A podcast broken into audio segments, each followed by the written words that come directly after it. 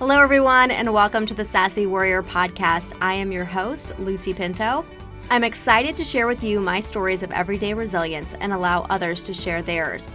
My goal is to help people heal and find inner peace through our shared stories. This episode may include profanity or discuss topics that may be triggering for some. So let's go ahead and get started and give you the opportunity to introduce yourself. Sure. Okay, well, hi everybody. My name is Colleen Stark Koch, and I am a brain coach for unconventional humans. That means a lot of different things, but essentially what it means is I am a brain based coach, meaning that neuroscience informs my methodology, my approach, my tools, all of the work that I do with folks, whether that is in the realm of life coaching, which is a lot of sort of confidence building or relationship or communication work, anything in that area. A lot of family stuff comes up in that area, whether that's in career coaching. Uh, which of course is a huge range of things. I tend to work with a lot of creatives and entrepreneurs and folks who are starting their own businesses. I also coach a lot of coaches who are you know becoming coaches in their in their own right. And it's been so fun to see those businesses take off.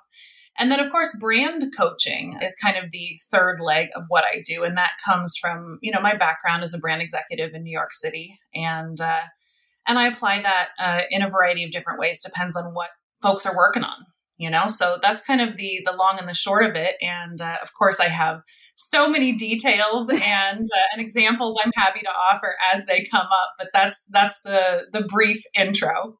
Awesome, awesome.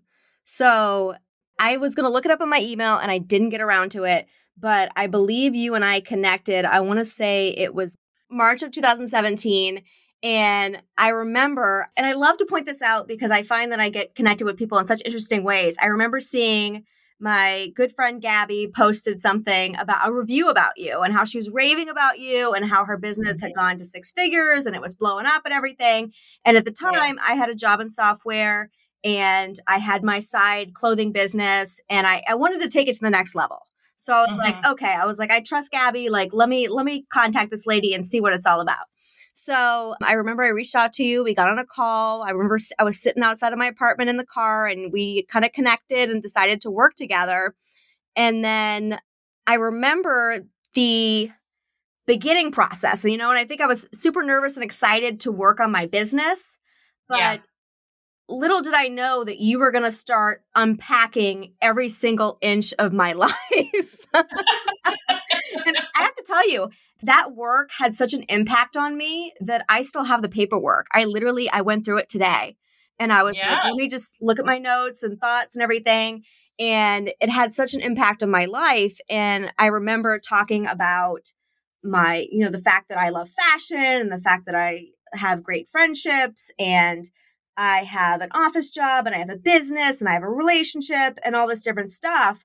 And mm-hmm. I don't know if you remember it this way, but this is how I remember it is that we were kind of going around all the different bubbles talking about everything. And we got to relationship, which for me in this case was marriage. And I simply, you know, I was all excited about everything else. But when it came down to this topic, I basically said, from my memory, I don't want to talk about this. Mm-hmm. Like off the table. mm-hmm. And I remember you saying to me, that's exactly what we're going to talk about. well, I mean, I feel like in those moments, I'm actually hearing you say this. I'm hoping I didn't say that's exactly what we're going to talk about it, but I bet I did say something like, huh, I gotta tell you that in my experience, the sticky stuff is the stuff worth talking about, you know? So, because I didn't want to push you into it because, you know, it's one of those things. A, a big part of brain based coaching and why it's so effective is that we recognize that you always have to address the how, not just the what, meaning not just the topic, but like what allows a person to engage in the topic right? If you're going into any kind of topic with just tons of fear and resistance, it's going to compromise your ability to think on a biological level, right?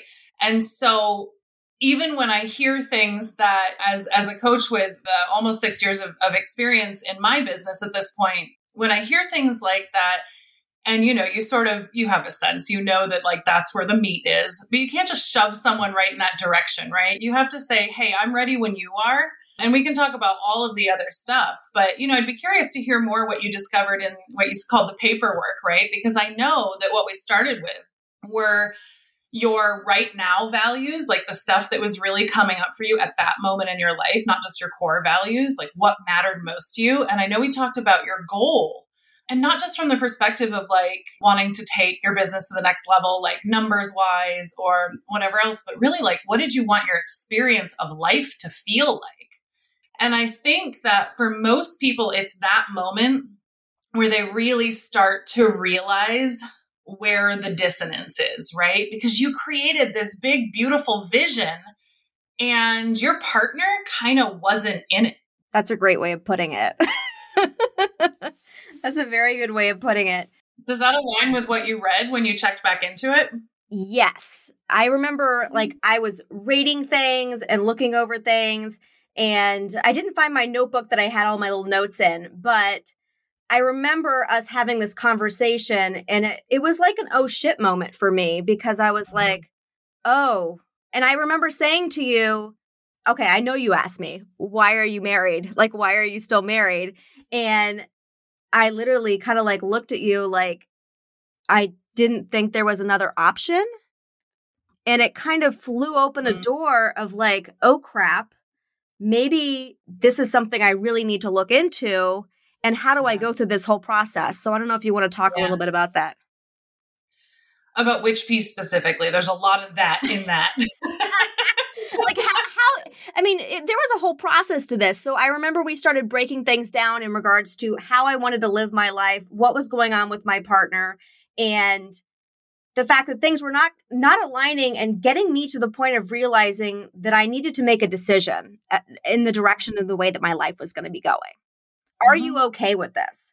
And mm-hmm. as I talk to my friends these days about their relationships and their lives, I always say, you know, one of the best questions that was ever asked to me to make a decision was by you, which mm-hmm. was imagine yourself, you know, five or 10 years from now, like kind of exactly where you are now. And I was kind of like, hell no, like this cannot continue, you know? Yeah. And I was somebody that was severely depressed anxiety ridden. I was drinking my problems away at night, probably more than I admitted to you. And mm-hmm. I, I needed help. You know, I yeah. needed serious yeah. help.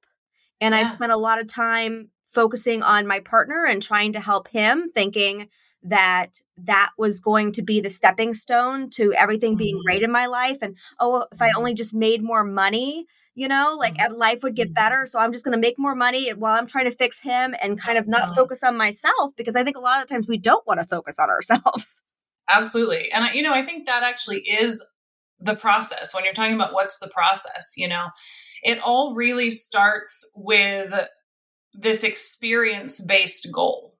And this is what I talk about so much in my work is, you know, we're trained and cultured in American culture to have this like formula that we use, which is when I do or have X, I will feel Y. As soon as I make this much money, I'm going to feel this way. As soon as I get the promotion, as soon as whatever the case may be, as soon as I lose the weight, then I'll feel confident, whatever the case may be. And I think, as most people have experienced, this formula is garbage. It's complete trash. It doesn't work. And there's a bunch of different reasons why it doesn't work. One of them is that feelings, feelings are not destinations, they're not outcomes, right? Uh, and we relate to them that way. And we're actually taught that, which is low quality information that a lot of us are using to inform how we lead our lives, right? But they're not, they are activities, they are verbs. Feelings are things that you have to choose and practice, right?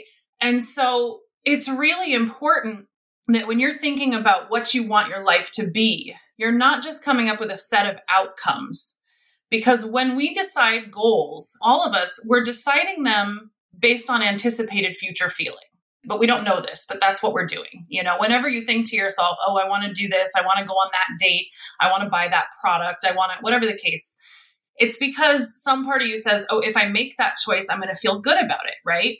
Some specific set of good about it feelings. right? We all do that. But if you haven't articulated what those feelings are, what you're actually seeking, what experience do you want? How do you want to feel about yourself, about your life, about your future, about your relationships? Then the outcomes we pick to reach those feelings, those unarticulated feelings, we're kind of pulling them out of a hat, right? They're not really informed by anything. And so I think our first step was to really get you to think about how do you want to feel about those things? And then it becomes a much simpler process as you work through this change, right? As you work through trying to figure out, oh my gosh, do I want to be with this person anymore? Because I don't need to sit there and convince you. That's bad coaching. That's not my role. That's not my job, right? You need to find that decision for yourself. But all I had to do was in every single session, just ask you do the decisions you're making right now lead to the feelings that you know you want from your life, lead to the experience of life that you know you want. You've carved that out, you've articulated that now. And you are able to look at that and say, no, it doesn't, right? So every time you tried to avoid it and you tried to do the action thing, right? I'm just going to lose weight. I'm just going to fix my partner. I'm just going to level up my business, whatever. And you would take those steps and then we would check back in and I would say, now do you feel the way that you want to? Are you experiencing life in a way that matches your dream, right? That matches your goal? And if the, the answer is no, then we still have to look at where's the dis- dissonance, right? Where is that discrepancy coming from? The other piece of it, though, I think that's important to mention here is relates to what I was talking about before, where we I said you can't just throw someone into a big decision like this, right? You have to get there on your own. But a big part of getting there on your own, quote unquote, right? It's not really on your own. If you have a, a coach or, or a friend or anybody who's helping you through this, and I think this is great advice for anybody who is supporting someone going through this as well. Working towards a decision like this doesn't just mean working directly on that decision. It also means taking the steps that you need to take to be the person who can do that thing, right? Which means taking the steps that you need to build your confidence, to further develop and reinforce your other relationships right? It's very easy for us when we're in a bad marriage or a, or a bad toxic relationship or whatever the case may be to isolate. And we're just spending times with our, with ourselves and with the person that we're in a bad relationship with, right? Neither one of those things in that moment are going to help you be the person who can do the thing. You need to start getting outside relationship reinforcement. You need to start having positive experiences of yourself and of yourself in the wider world right? To relearn, I know how to do this. This fucking feels good. I missed this. I missed myself. Oh, hi, me. There you are, right? And the more you do that, and the more you take those steps, the more you start to feel, first of all, I think like a lower and lower tolerance for the current experience, you know? Yeah. Get to a place where you start to see there is something out there and to start believing you do deserve that and you do have it in you, maybe to get there so your tolerance goes down, which is a critical thing to do something that scary, you know? it is. I um, remember it. yeah, because you have to get to a place where leaving the relationship and going out into the world on your own again is less scary than staying in a relationship that is hurting both people. So key. So, which pieces of this, like, do you remember that really stood out to you? Does this mirror your experience? I specifically remember myself like laying out on a lounge chair, and we're talking about like, okay, five years from now, ten years from now, like, how are you going to feel? Does this align with this? And being like, no, no, and like every call, I'd be like, no, no, and, but I, it was a different like. I think what most people struggle with, and I definitely struggled with this, is that it's easier to stay in a relationship that you're unhappier in than to leave and be by yourself because it's a known factor. You're like, I know how I feel. I'm uncomfortable, right? but I've known this person for, you know, 14 years and uh-huh. they're my person. And honestly, for me, I was absolutely, it was like my best friend. And I was absolutely terrified that I was going to lose my best friend. And uh-huh. the, like, kind of like a security blanket through thick and thin, like this person and yeah. the truth is, here I am, you know, a year and a, almost two years divorced, and I don't speak to this person regularly. We don't have a relationship. And I kind of think that I hope that we did. But most importantly, I have a lot of peace in knowing that I'm happy single. I love being Mm-hmm. single. I mean, I would love to have the right partner, but that Mhm. he's also happy in another relationship and as far as I know doing well. So I Mhm. look back on it and my mom I think even asked me recently she's like, "Do you have any regrets?" And I said, "No." You know, Yeah. like absolutely not. You know, when you know that you're both healthier, working on yourself, doing better and that things were not fixable, then there has to be no regrets. And you're right about the whole process of wanting, you know, not being able to give an answer to a client because I remember going to couples therapy and I think deep down inside, I wanted that person to be like, okay, this isn't working out. Like we've been working on this for this long. Like you two, I know, you, I know you love each other, but like let's let's just call it quits. And I'm talking like before we got married, we had conversation. You know, like I was thinking certain things and having lots of pressure, and I had anxiety attacks before I got married. My hair started thinning, and I thought that it was just me. Like something was just off with me. I was stressed. Mm. My anxiety was out of control. I'm just not on the right medication. But of Mm. course, you know, post walking down the aisle, I was still dealing with those things. And I was wrestling on the inside with, I'm not happy. And I remember a close friend of mine, six months after getting married, said, you know, if you're really unhappy, it's okay. You can leave. And I was like, oh, no, no, no. Like, I can't do that. Like, I just spent a lot of money on a wedding and like, this is the love of my life and I love him and everything's going to work itself out.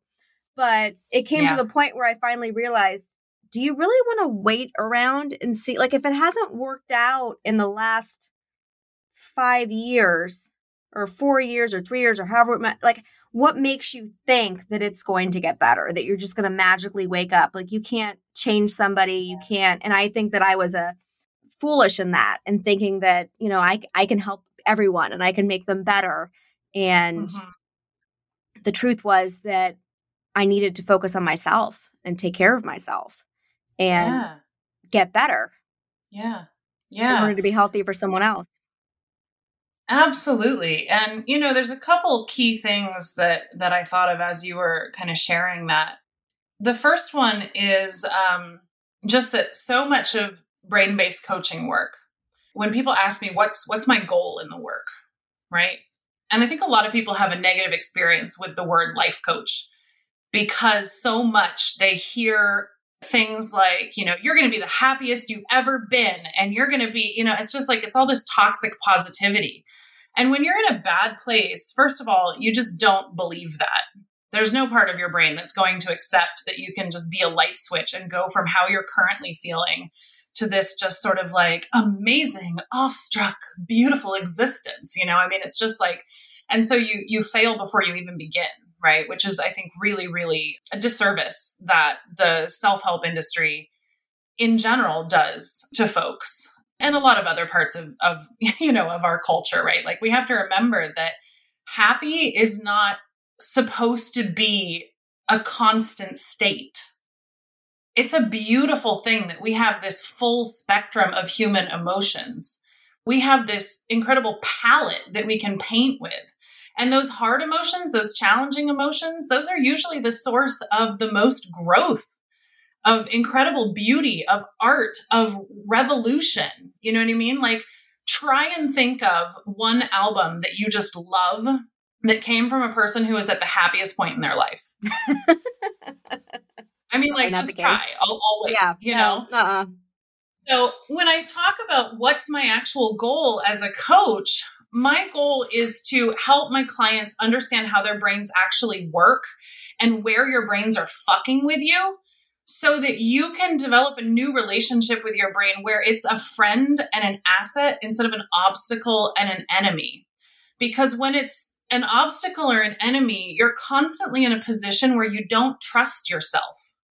You're so scared of your own brain. You're so scared of what you're going to find if you sit down and have a really deep, vulnerable, honest, one on one conversation with yourself that you avoid that conversation uh, like as much as possible and you will take literally any other path You know, at any time you reach a fork, and one option is have a real conversation with yourself, and the other option is do something that definitely isn't right for you, but is more familiar and feels safer. You're going to take that second choice over and over again, unless you can get to a point where you understand your brain and you and your brain are friends again. Because when you're not afraid of what's inside your mind and you have the tools to process hard emotions and to learn how to trust yourself, you put yourself back in the driver's seat of your life, right? You regain agency, which is so critical here. Because, and this brings me to the second thing that I was thinking of as you were talking, which is this thing of like how hard it is to leave something, even when it's bad, yeah. because you're familiar with it. You were like, I know this. Like, this is yeah. the, this is the evil I know, right? And that's the thing, right? One of the things about our brains is that our brains fundamentally are animal brains, right? Some parts of it have been evolved into, you know, human brains, quote unquote. But basically, they're animal brains. And our animal brains, their directive is to keep us alive.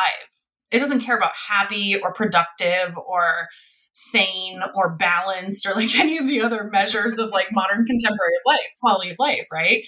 Um, it cares about survival. And as such, if you're in a situation that hasn't killed you yet, your brain says, yeah, seems good, seems right, hasn't killed me yet. Let's not expand expend resources trying to figure something else out, trying to engage in change. Change is scary. Change is unknown. I see a perceived threat in that direction. So let's definitely avoid that, which is horrible because you can get familiar with anything you can get familiar with intense depression. I speak from very personal experience here. You can get familiar with abuse. Yep. You can get familiar with any number of things that are immensely detrimental to self worth, to self confidence, to being alive, even. And so that's why this work is so critical, you know? And I think that was our path together, right? Was was helping you figure out how to get higher quality information from your brain and continuously checking in. Is this what I actually want, or is it just the default? Is this what I actually want, or is it just the default? And then learning how to develop the courage and the self trust to go towards the thing you actually want instead of just the default, which is a process. It's not an overnight, like, it's not like you just figure that out and then know how to do it, right?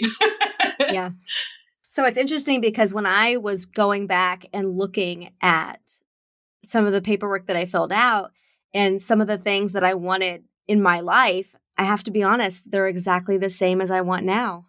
And I was like, huh, like you really are true to yourself, mm-hmm. you know, like uh, wanting to be independent, yeah. wanting to travel, I wrote down that I wanted to meditate yeah. twice a day. I actually meditate for 20 minutes twice a day now, and it's completely changed my life. And I look at that and I laugh because back, because back then it's like there's I was facing so much anxiety that I just I couldn't get myself to sit yeah. still. I didn't want to sit with myself. Yeah. But now that's something that you know I'm able to do. I, I realize now when I need to reach out to a friend when I'm feeling lonely. You know, being single, living alone, I'm more aware of the fact that I need to be socialized and I need I need connection with people in general, but definitely with my friends. So I, you know, when I uh, on the weekend, I'm like, okay, who can I reach out to? Who can I check in with?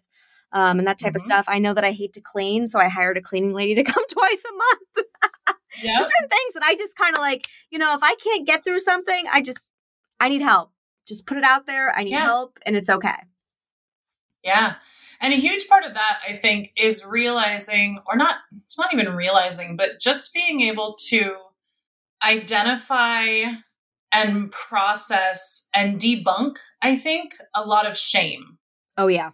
And the key piece there is like, what do I actually have ownership over? Right. And when you go through that, I mean, how many people just end up clotheslined in their anxiety or their depression or whatever else because they're like, I can't clean. And because me. I can't clean, I live in this environment and I'm constantly overwhelmed and it makes me depressed more and it reduces my self worth because I look around me and I'm like, who would live in this fucking slob, disgusting mess? And, you know, all that kind of stuff, right? And you look at that and you, you have all of this shame and it's kind of, you know, there are all of these things I don't know, that we just inherit from culture that become moral weaknesses somehow, right? You're supposed to be a morning person. You're supposed to be a very tidy person. You're supposed to be just uh, someone who prioritizes productivity and just getting all the things done. You know, you're supposed to prioritize self sacrifice at the expense of mental wellness, physical wellness, all of these kinds of things. These are these are these weird moral cultural implications. And yet, if I've learned anything from coaching hundreds and hundreds of people, it's that there is no way to be a person. There's not like a prescription. There's not a set of criteria that's universally accepted or handed down, right? Depending on where you come from, what you grew up with, what your parents' expectations were, what you learned from the media of your country or your town or what, I mean, that's where all that stuff is inherited from. There is no universal rule about how you have to be a person. And a lot of that stuff is also just bullshit inherited stuff from the patriarchy or, you know, capitalism, right? Like being a morning person. That is messaging that was specifically put out there as propaganda because in an agrarian society you need to be a morning person right to make the most of your day as a as a farmer or a rancher. And then when industrialization came they want you to be a morning person because then they can get more hours from you when you're working in the factory right? This benefits the person who owns the factory. It doesn't benefit you. And actually it turns out that no one gives a shit if you're a morning person as long as you're clear with your clients when you're available and they agree to that and then you are when you said you would be. that's literally that's the whole thing when it comes to business at least, you know. So you can be any kind of person and there's we have all of this inherited shame around things that if if you're able to sort of debunk that and be like, "Wait a minute, do I even agree with where this came from? Do I know where this came from and do I agree with it? Do I support that worldview? Is that what I would be putting onto other people in my life? Then you can get rid of a lot of that shame you know, I read this article recently about how so much of therapists work, and I, you know, I feel the same as a coach, is just helping people come up with simple but creative solutions. You know, like, do you have, you know, ADHD that's really messing with your executive functioning? And you feel like you can't do the dishes. And mm-hmm. as a result, it's that same thing we talked about, it snowballs, yeah. right? There's a domino effect to it. Well, so buy paper plates, not forever. That's obviously not a good choice for the environment, but come up with a temporary solution that's going to allow you to make it through that mindset until you feel better and then you can come up with a new solution right? And it's the same thing hire a cleaning person. If you have the means or if you don't have the means you know invite a friend over put some great music on turn it into an event. You don't have to sit there small in your shame yeah. not getting it done because you think that that's the only way that it's supposed to happen. And I've been seeing you over the past couple years coming up with all kinds of creative solutions like this. I love it, you know?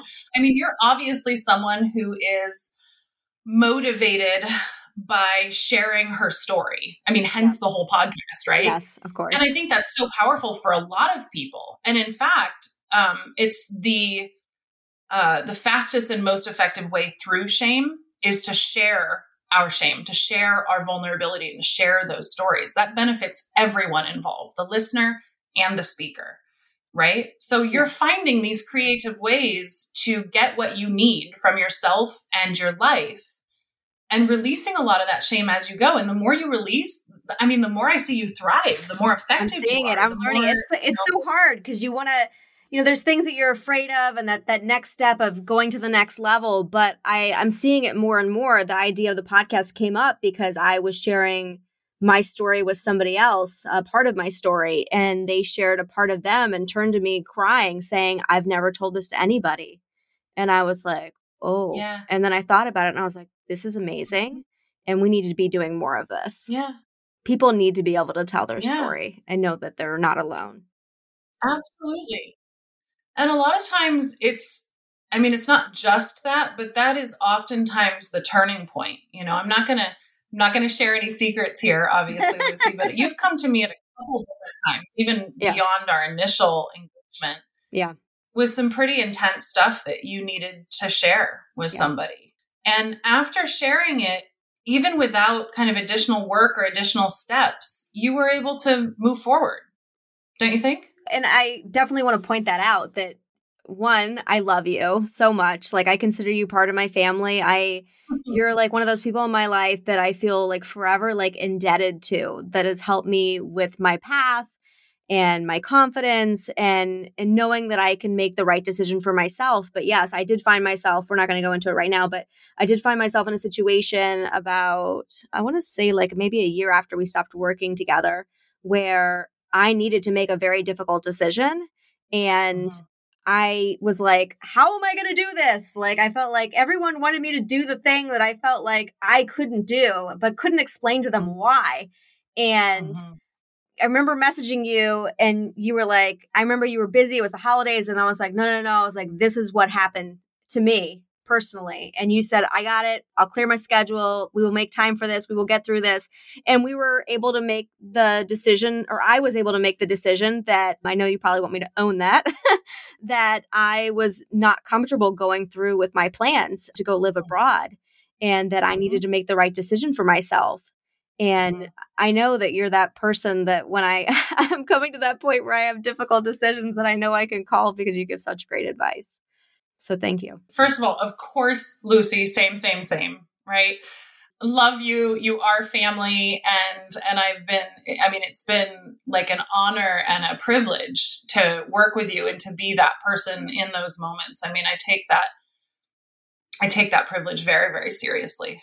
And, and I also want to say, you know, that it wasn't, it's not advice that moves you forward. I do my best to to uh, I mean I'll give advice if people ask for it, but but my work with you has always been to empower you and to give you access to your own advice. Right? True. To to help you remember that you know best what you need and to trust those instincts and to act on them. And to, you know, I think sometimes what our work has been is, you know, first of all, just creating a space where you feel comfortable kind of owning up to the choice that your your soul is wanting you to make you know like admitting that. But then the next part is and this is what's so hard for a lot of us it's not even making the choice it's figuring out how to articulate that to other people. Yeah. Right? How do i share this with my community my parents my whoever in a way that feels comfortable to me that i'm not ashamed of that that helps them understand and be on my side that doesn't create additional conflict or in a way that i can't deal with. I mean that that's a lot of the work too don't you think? Definitely. I actually i remember the yeah. exercise we did when i came to you and we were working on that situation about whether i was going to go live abroad or not. And it was a simple exercise. I, I don't even know what to call it how to describe it but it's like the answer just came to me and I was so relieved, you know? I was just like, oh, I was like, I have this decision. I'm okay with it. It's the right thing for me. And to be able to trust yourself and mm-hmm. to not feel shame and to feel like you're okay is a beautiful yeah. thing. Oh man, it's the whole thing, isn't it? it is. it's the whole thing. And and I think, you know, our work as people in general is to continue showing up for that process you know because it's not like it's not like you ever get to a point where you're not going to have negative feelings or you're not going to sometimes encounter challenging situations or impossible seeming decisions or you know any of that kind of stuff that's just being a person in the world so like let's just admit that out loud to each other right now right yeah. like there's yeah. there's no way around that stuff being something. a human is hard and relentless you know? You can't get off that ride right? And so so the real trick is to keep showing up for the work. That's how we that's how we judge ourselves. That's how we uh, show up for ourselves is to keep doing the work meaning to keep feeling those feelings to keep processing them and to keep you know tuning into that instinct and learning how to articulate to ourselves our needs our boundaries you know all of those things um, before we can begin to articulate them to, to other people. Uh, and the more you do that work, the better you get at it. You know, the more it becomes the new habit, but the more it becomes the new comfortable thing. And that's the sweet spot, right? When your brain is like, I recognize this discomfort and I feel comfortable within it because we do this a lot. you know, and I've gone through it so many times and I've seen it not kill me so many times. Like, okay, I can deal with this. And I think that's also what resilience looks like, you know? Yes. No, I, I've uh, going back and looking through the paperwork that we worked on together. I thought to myself, okay, you know, there are a couple of things on this list. Like, I need to go back and revisit because I'm not quite there yet. But, you know, like thinking about what makes me happy, what I need to, to get done, but also like what do I need in regards to time to recuperate and to rest and to relax and to give myself that self care that I need. Because when we were working together, I was beating myself into the ground. You know, like I just, anxiety, depression, go, go, go. I just, if I just did more, everything would be okay. And now I'm at the point where I'm like, okay, yeah. that thing, that thing over there, it needs to get done, but it can wait. Like it's okay. Yeah. Everything everything is okay. Yeah. You don't have to feel shame about this. Yeah. It's going to get done, right? And that's you know, that all comes down to one of my, you know, one of my fundamental things, right? Rules aren't real. Most of the rules that we beat ourselves over the head with are either like cultural rules or things that we inherited, right? Which, you know, you get to decide at any point if you agree with the values behind those rules, if you agree with the worldview behind those rules, and if they actually serve you, right? And the others, like most of the other rules, are rules that we wrote and then we forget. We still have the pencil with which we wrote those rules. And on that pencil is an eraser. You get to make new choices at any point. Those aren't real rules, right? And so things like, oh, this has to get done, or I have to do it this way.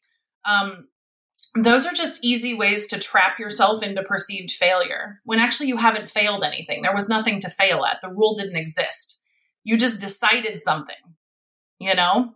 I mean, that's like incredibly empowering because the point there is not settle. It's not like don't set goals and mm-hmm. don't don't try and elevate yourself. It's to stay focused on the purpose, not the implementation. You know what? Like for example, if you decide, "Hey, I want to wake up feeling more calm and grounded going into my day. Like, I don't like waking up feeling just like hectic and stressed and already behind, you know? And that's the purpose. The purpose is to feel more calm and grounded going into your day, right? But then you might say to yourself, I'm going to do that by meditating every morning. Now, meditating sounds like it really works for you. It does. but I know a lot of people who try and meditate and it doesn't work for them. It pisses them off. They feel like they don't know how to do it. They just sit there with racing thoughts and, you know, whatever the case may be, right? And it's not that meditation couldn't ever help those people. That's not the point. But in that moment, it's making them feel stressed. And so then they're either doing it and getting pissed off or they're not doing it and avoiding it. And then they say to themselves, I failed at the task I set myself because I'm not meditating or I'm not doing it well. But meditating was never the purpose. The purpose was to go into your day feeling more calm and grounded, right? So it's like stay focused on the purpose, not the implementation. If you try an implementation and it doesn't work for you, that's okay. That's just data right? That's just information. Now you've learned a thing that doesn't work for you. Try a different thing. Keep iterating. This is how literally everything else in the world works. This is how any invention has come to be. This is how any piece of music was ever written. This is how any piece of art was ever created. This is how any business was ever developed. It was never perfect on round one. And yet, when it comes to ourselves, we have this weird pass fail mentality. Like, just embrace the experiment, man. Stay focused on the purpose. And I, you know, I really see you doing that. And this conversation just totally reinforces that. Thank you. You think of any other places that you do that? I'm not sure. It, it's so funny though, because as you say that, you know, people struggling with meditation, I was that person. I went and I spent a thousand dollars on a course, a four day course, and I, fa- I felt like I was failing at it, and I was suffering because I had anxiety. And when it came back to, let's say, you know, I think it was like seven months ago, I was like, okay, let me try this again. Like, I'm in a better frame of mind. Like, let me be open to trying it again and being able to give it the time and to really work on it. And it is one of those things that you really have to want for yourself. But mm-hmm. I'm constantly finding myself in situations where I'm like, okay, this isn't working. Let's try this instead. Or sometimes just throwing things out the window completely and just saying, you know what, this yeah. is not working for me. I'm going to try something different, you know, and not beating myself yeah. against the wall for a long period of time. Oh, 100%. And you know, two like two key points there. One is that shame is a really ineffective motivator. right? So a lot of us we try and punish ourselves with growth. I used to do that all the time. I may still do it. punishing yourself with growth is is rarely effective, right? But when you go into growth wanting it for how it's going to feel, that's a totally different experience, right? That was for you take one meditation and take two meditation, right? Yeah. And I think the other place that this shows up a lot, and I know you have some experience with this too, is when it comes to losing weight, right?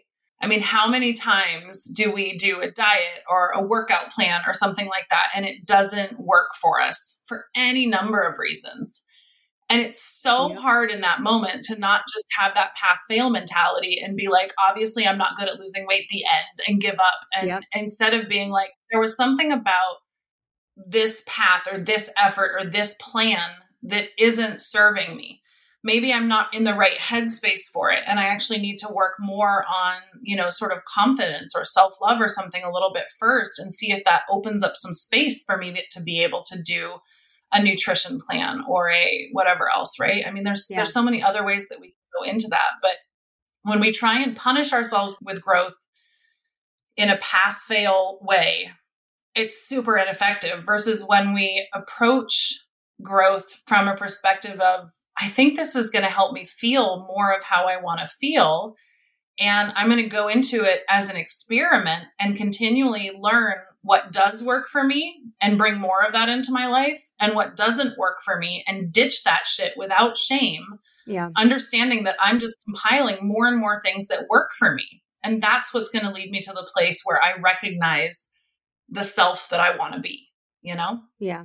Yeah, definitely. I mean, I used to also like I would hold on to people in my life that weren't working for me. Not just like my mm. relationships, mm. but like there'd be friendships or even business coaches or people in my business that I mm-hmm. would not want to face the fact that these were not good people and would keep them and would then, you know, waste the time going through it. And now I'm at the point where I'm like, okay, no, no, no, no. Like I can easily identify this person is not somebody that I connect with. This person is not somebody I should work with and, you know, need to try something else. Yeah. Like less wasting time and more moving forward in a happy, healthier way. And I think everything that you're just saying, that's another perfect example. Um, and everything you're saying kind of comes back to that thing about learning how to trust ourselves, learning how to trust our instincts, you know? I mean, everything about respect and boundaries. You know, there's all these conversations about you have to set your boundaries and you teach people how to, you know, how to treat you and all of this kind of stuff. And a lot of what isn't built into that conversation, you know, that conversation happens a lot as if that's the starting point. The starting point is setting boundaries and demanding respect and demanding treatment that you deserve and all that kind of thing. But the thing is, the foundation for being able to, take any of those steps is self worth you have to believe yourself worthy of respect. You have to believe yourself worthy of boundaries and of asking that those boundaries be respected, that people pay attention to that. You have to you have to believe that you're worthy of friendships where people are good to you and treat you well and lift you up and show up for you and put in effort and you know all of that kind of stuff you know and so that self worth piece, and I'm not saying you have to be like at a hundred on a scale from one to hundred, like self worth scale, right? But I think a lot of us, our, our beginning work is to get further in that direction because that's what allows you to set those boundaries, right? And that totally mirrors this process that you're talking yeah. about, where you started in such a place of shame and then you were still accepting these friends and this kind of thing. And the more you learn to trust yourself and to believe in yourself and to acknowledge your instincts and feel like those instincts were good information, you were able to set those boundaries. And in some cases, you know, say sayonara to some of these unhelpful people yeah. in your life, right? Yep. Is there anything yeah. you can think of that we haven't talked about that we should go over? If I were thinking about something else that maybe we could throw into this conversation just for your listeners mm-hmm. is do you have any sort of like top level takeaways from the experience? Of working together or or just kind of this you know this path over the past couple of years of you know things to focus on or i mean anything any any tips any tools anything like that that you feel like you want to offer folks as a starting point? Uh, the one thing that really comes to mind is, and I think the the key part is never feel like you don't have an option, that you don't have another place that you can go, somebody to call, that you have to be stuck in whatever situation you're in. And I I know that I'm saying this from a, a place of privilege, but I want people to know that feel like they don't have an option, that there is always an option out there. There's organizations that can help you. You never have to be alone. And I feel like I've definitely become, I, have realized how blessed that I am when it comes to the friendships that I have. I, I'm confident that I feel like I have people that I can call when I need to. You know, uh, the points of time where, you know, post divorce, I was extremely depressed and suicidal. And I had a lot of mm-hmm. shame in leaving my significant other. And a lot of that had to do with fear of what would happen to him but also how people would perceive me and it was it was a very very dark place it went on for quite some time and i feel blessed that i had people that i could call and say like i'm not okay you know mm-hmm. like i i need help um the medication I, I don't think it's working um, and he he was even one of those people where I could like if things were really bad, I you know I'm very thankful that I could contact him and say like this is what's going on. And I just want people to know that just because you're you know in a committed relationship, just because you're in a lease with somebody, I can't tell you tell you how many times I've been in that situation. Just because yeah. you're engaged and everyone's waiting for the wedding, just because you don't think you have enough money to walk away from whatever situation you are in. There is always an option. And I think that that is the number one takeaway from this is never feel mm-hmm. like your life has to stay the way that it is right now if you're not happy or if you're hurting, yeah. Whether somebody's yeah. hurting hurting you or you're hurting yourself, you're hurting mm-hmm. financially, emotionally, mentally, whatever the case may be, you do not have to stay in the situation you are in for other people mm-hmm. mm-hmm. because you feel guilty or shame mm-hmm. there's another side to the rainbow you know there's a, there's another option out there for you and never feel like you have to be stuck where you're at yeah and i you know if i can add just one thing to that because that's so on point is that you don't have to have the whole next thing figured out. You don't even have to have the whole next option figured out right? In fact that doesn't even your biology doesn't even support that. You know your brain is going to be more able to think of that good future life when it gets closer to it right? The more yeah. free it is from the bad past life. You know i mean kind of a, an analogy here is imagine you're in the dark and you say to yourself well i can't walk out of the dark because i can't see what's on the other side of the dark right? I can't see it. Well, of course not. You're in the dark. Can you see one candle? Walk towards that one candle and then look around again. And that one candle is going to illuminate a few other things. Mm-hmm okay, now choose which of those things. And that thing, now maybe you're walking towards a lamp. yeah. And the lamp lights up a few more things, right? And then you choose from that set of things. And then you walk a little further. And now maybe you've got like a full on high powered flashlight that you can actually aim in whatever direction you want. And like eventually you end up in the sunshine right? But you're not going to be in that fully illuminated space at the very beginning of the process. That's okay. Don't expect that from yourself. Just look for the candle. Look for the next option. It doesn't have to be the final or best or the complete solution. Just what's next? What gets you moving? And for in a good healthy direction and coming from somebody that was in that very dark room that could not see the light i see the sunshine every single freaking day. And it's not because i live in florida. I like literally like i sometimes i i laugh be, or i just smile out of nowhere just thinking about where i was you know in the process of um, leaving my relationship post that process and not being able to get out of bed every day and where I am now. And I'm like, mm-hmm. it just it gives me even more of a reason not to beat myself up and feel shameful. Cause it's like, Lucie, like you got out of bed today. Like you have to celebrate that. You didn't stay in bed all day. You didn't go to you didn't get in bed at 6 p.m. because you felt like you couldn't do it anymore. You know, like you're living your life, you have great, you fulfilling relationships, you're you financially yeah. can take care of yourself. Like there's so many amazing things in your life. And yeah, you don't, you know, like don't feel that way anymore. You know, be happy yeah. in the moment because you never know when that's going to yeah. go away. So, yeah. And you didn't, you know, you definitely didn't see the full scope of the sunshine, no. you know, three, four years ago, right? Um, not at all. I mean, it's impossible. You can't, you can't, because you can't. The thing is that you create the sunshine. The Very sunshine's true. not a destination. It's not a thing that already exists. It's a thing that you create along the way by continuing to choose more and more light as you go, right? You created that space for yourself. And I bet right now your life is not quote unquote perfect because that's not yeah. a real thing either, right? But I know that when you get to those moments, those moments of struggle, those moments of shame, you stop and you say, This is how I'm feeling right now.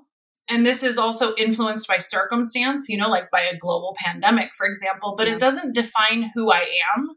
And it doesn't prevent me from continuing to make choices that serve me. And so I'm going to make just the next choice. Yeah. And I see it. And I my, see it all the time. My mom always used to say to me, and still does, like whenever I'm going through a hard time, she's like, every day you wake up and you can choose to be happy. You can choose to have a good day. And that's definitely mm-hmm. helped me in moments where I'm like, I don't really, uh. Lucie, like you can have a good day. You mm-hmm. can have a fabulous day. You know, put that bright lipstick yep. on, put the makeup on, blow out your hair, yep. drive down the sunset. Yep. Like everything can be perfect if you want it to be. Yeah. So in your own mind. Which so. goes back full circle, right? Feelings are not outcomes. They're not a result of something. They're what you choose. They're what you take action around. I love it. I love it. Well, thank you so much for inviting me to, yeah, to speak you with you today. On. It's been a pleasure. I haven't seen your face we'll have to talk another time. But where can people find you? Like, what's your website? What's your Instagram? What's the best way to contact you? Sure. I am at www.rowancoaching.com. And uh, I'm sure you'll have that link somewhere for yep. folks to click on. So I'm not going to spell it, but uh, it's Rowan Coaching, and that's my handle everywhere Instagram, okay. Facebook, all that stuff. It's just at Rowan Coaching.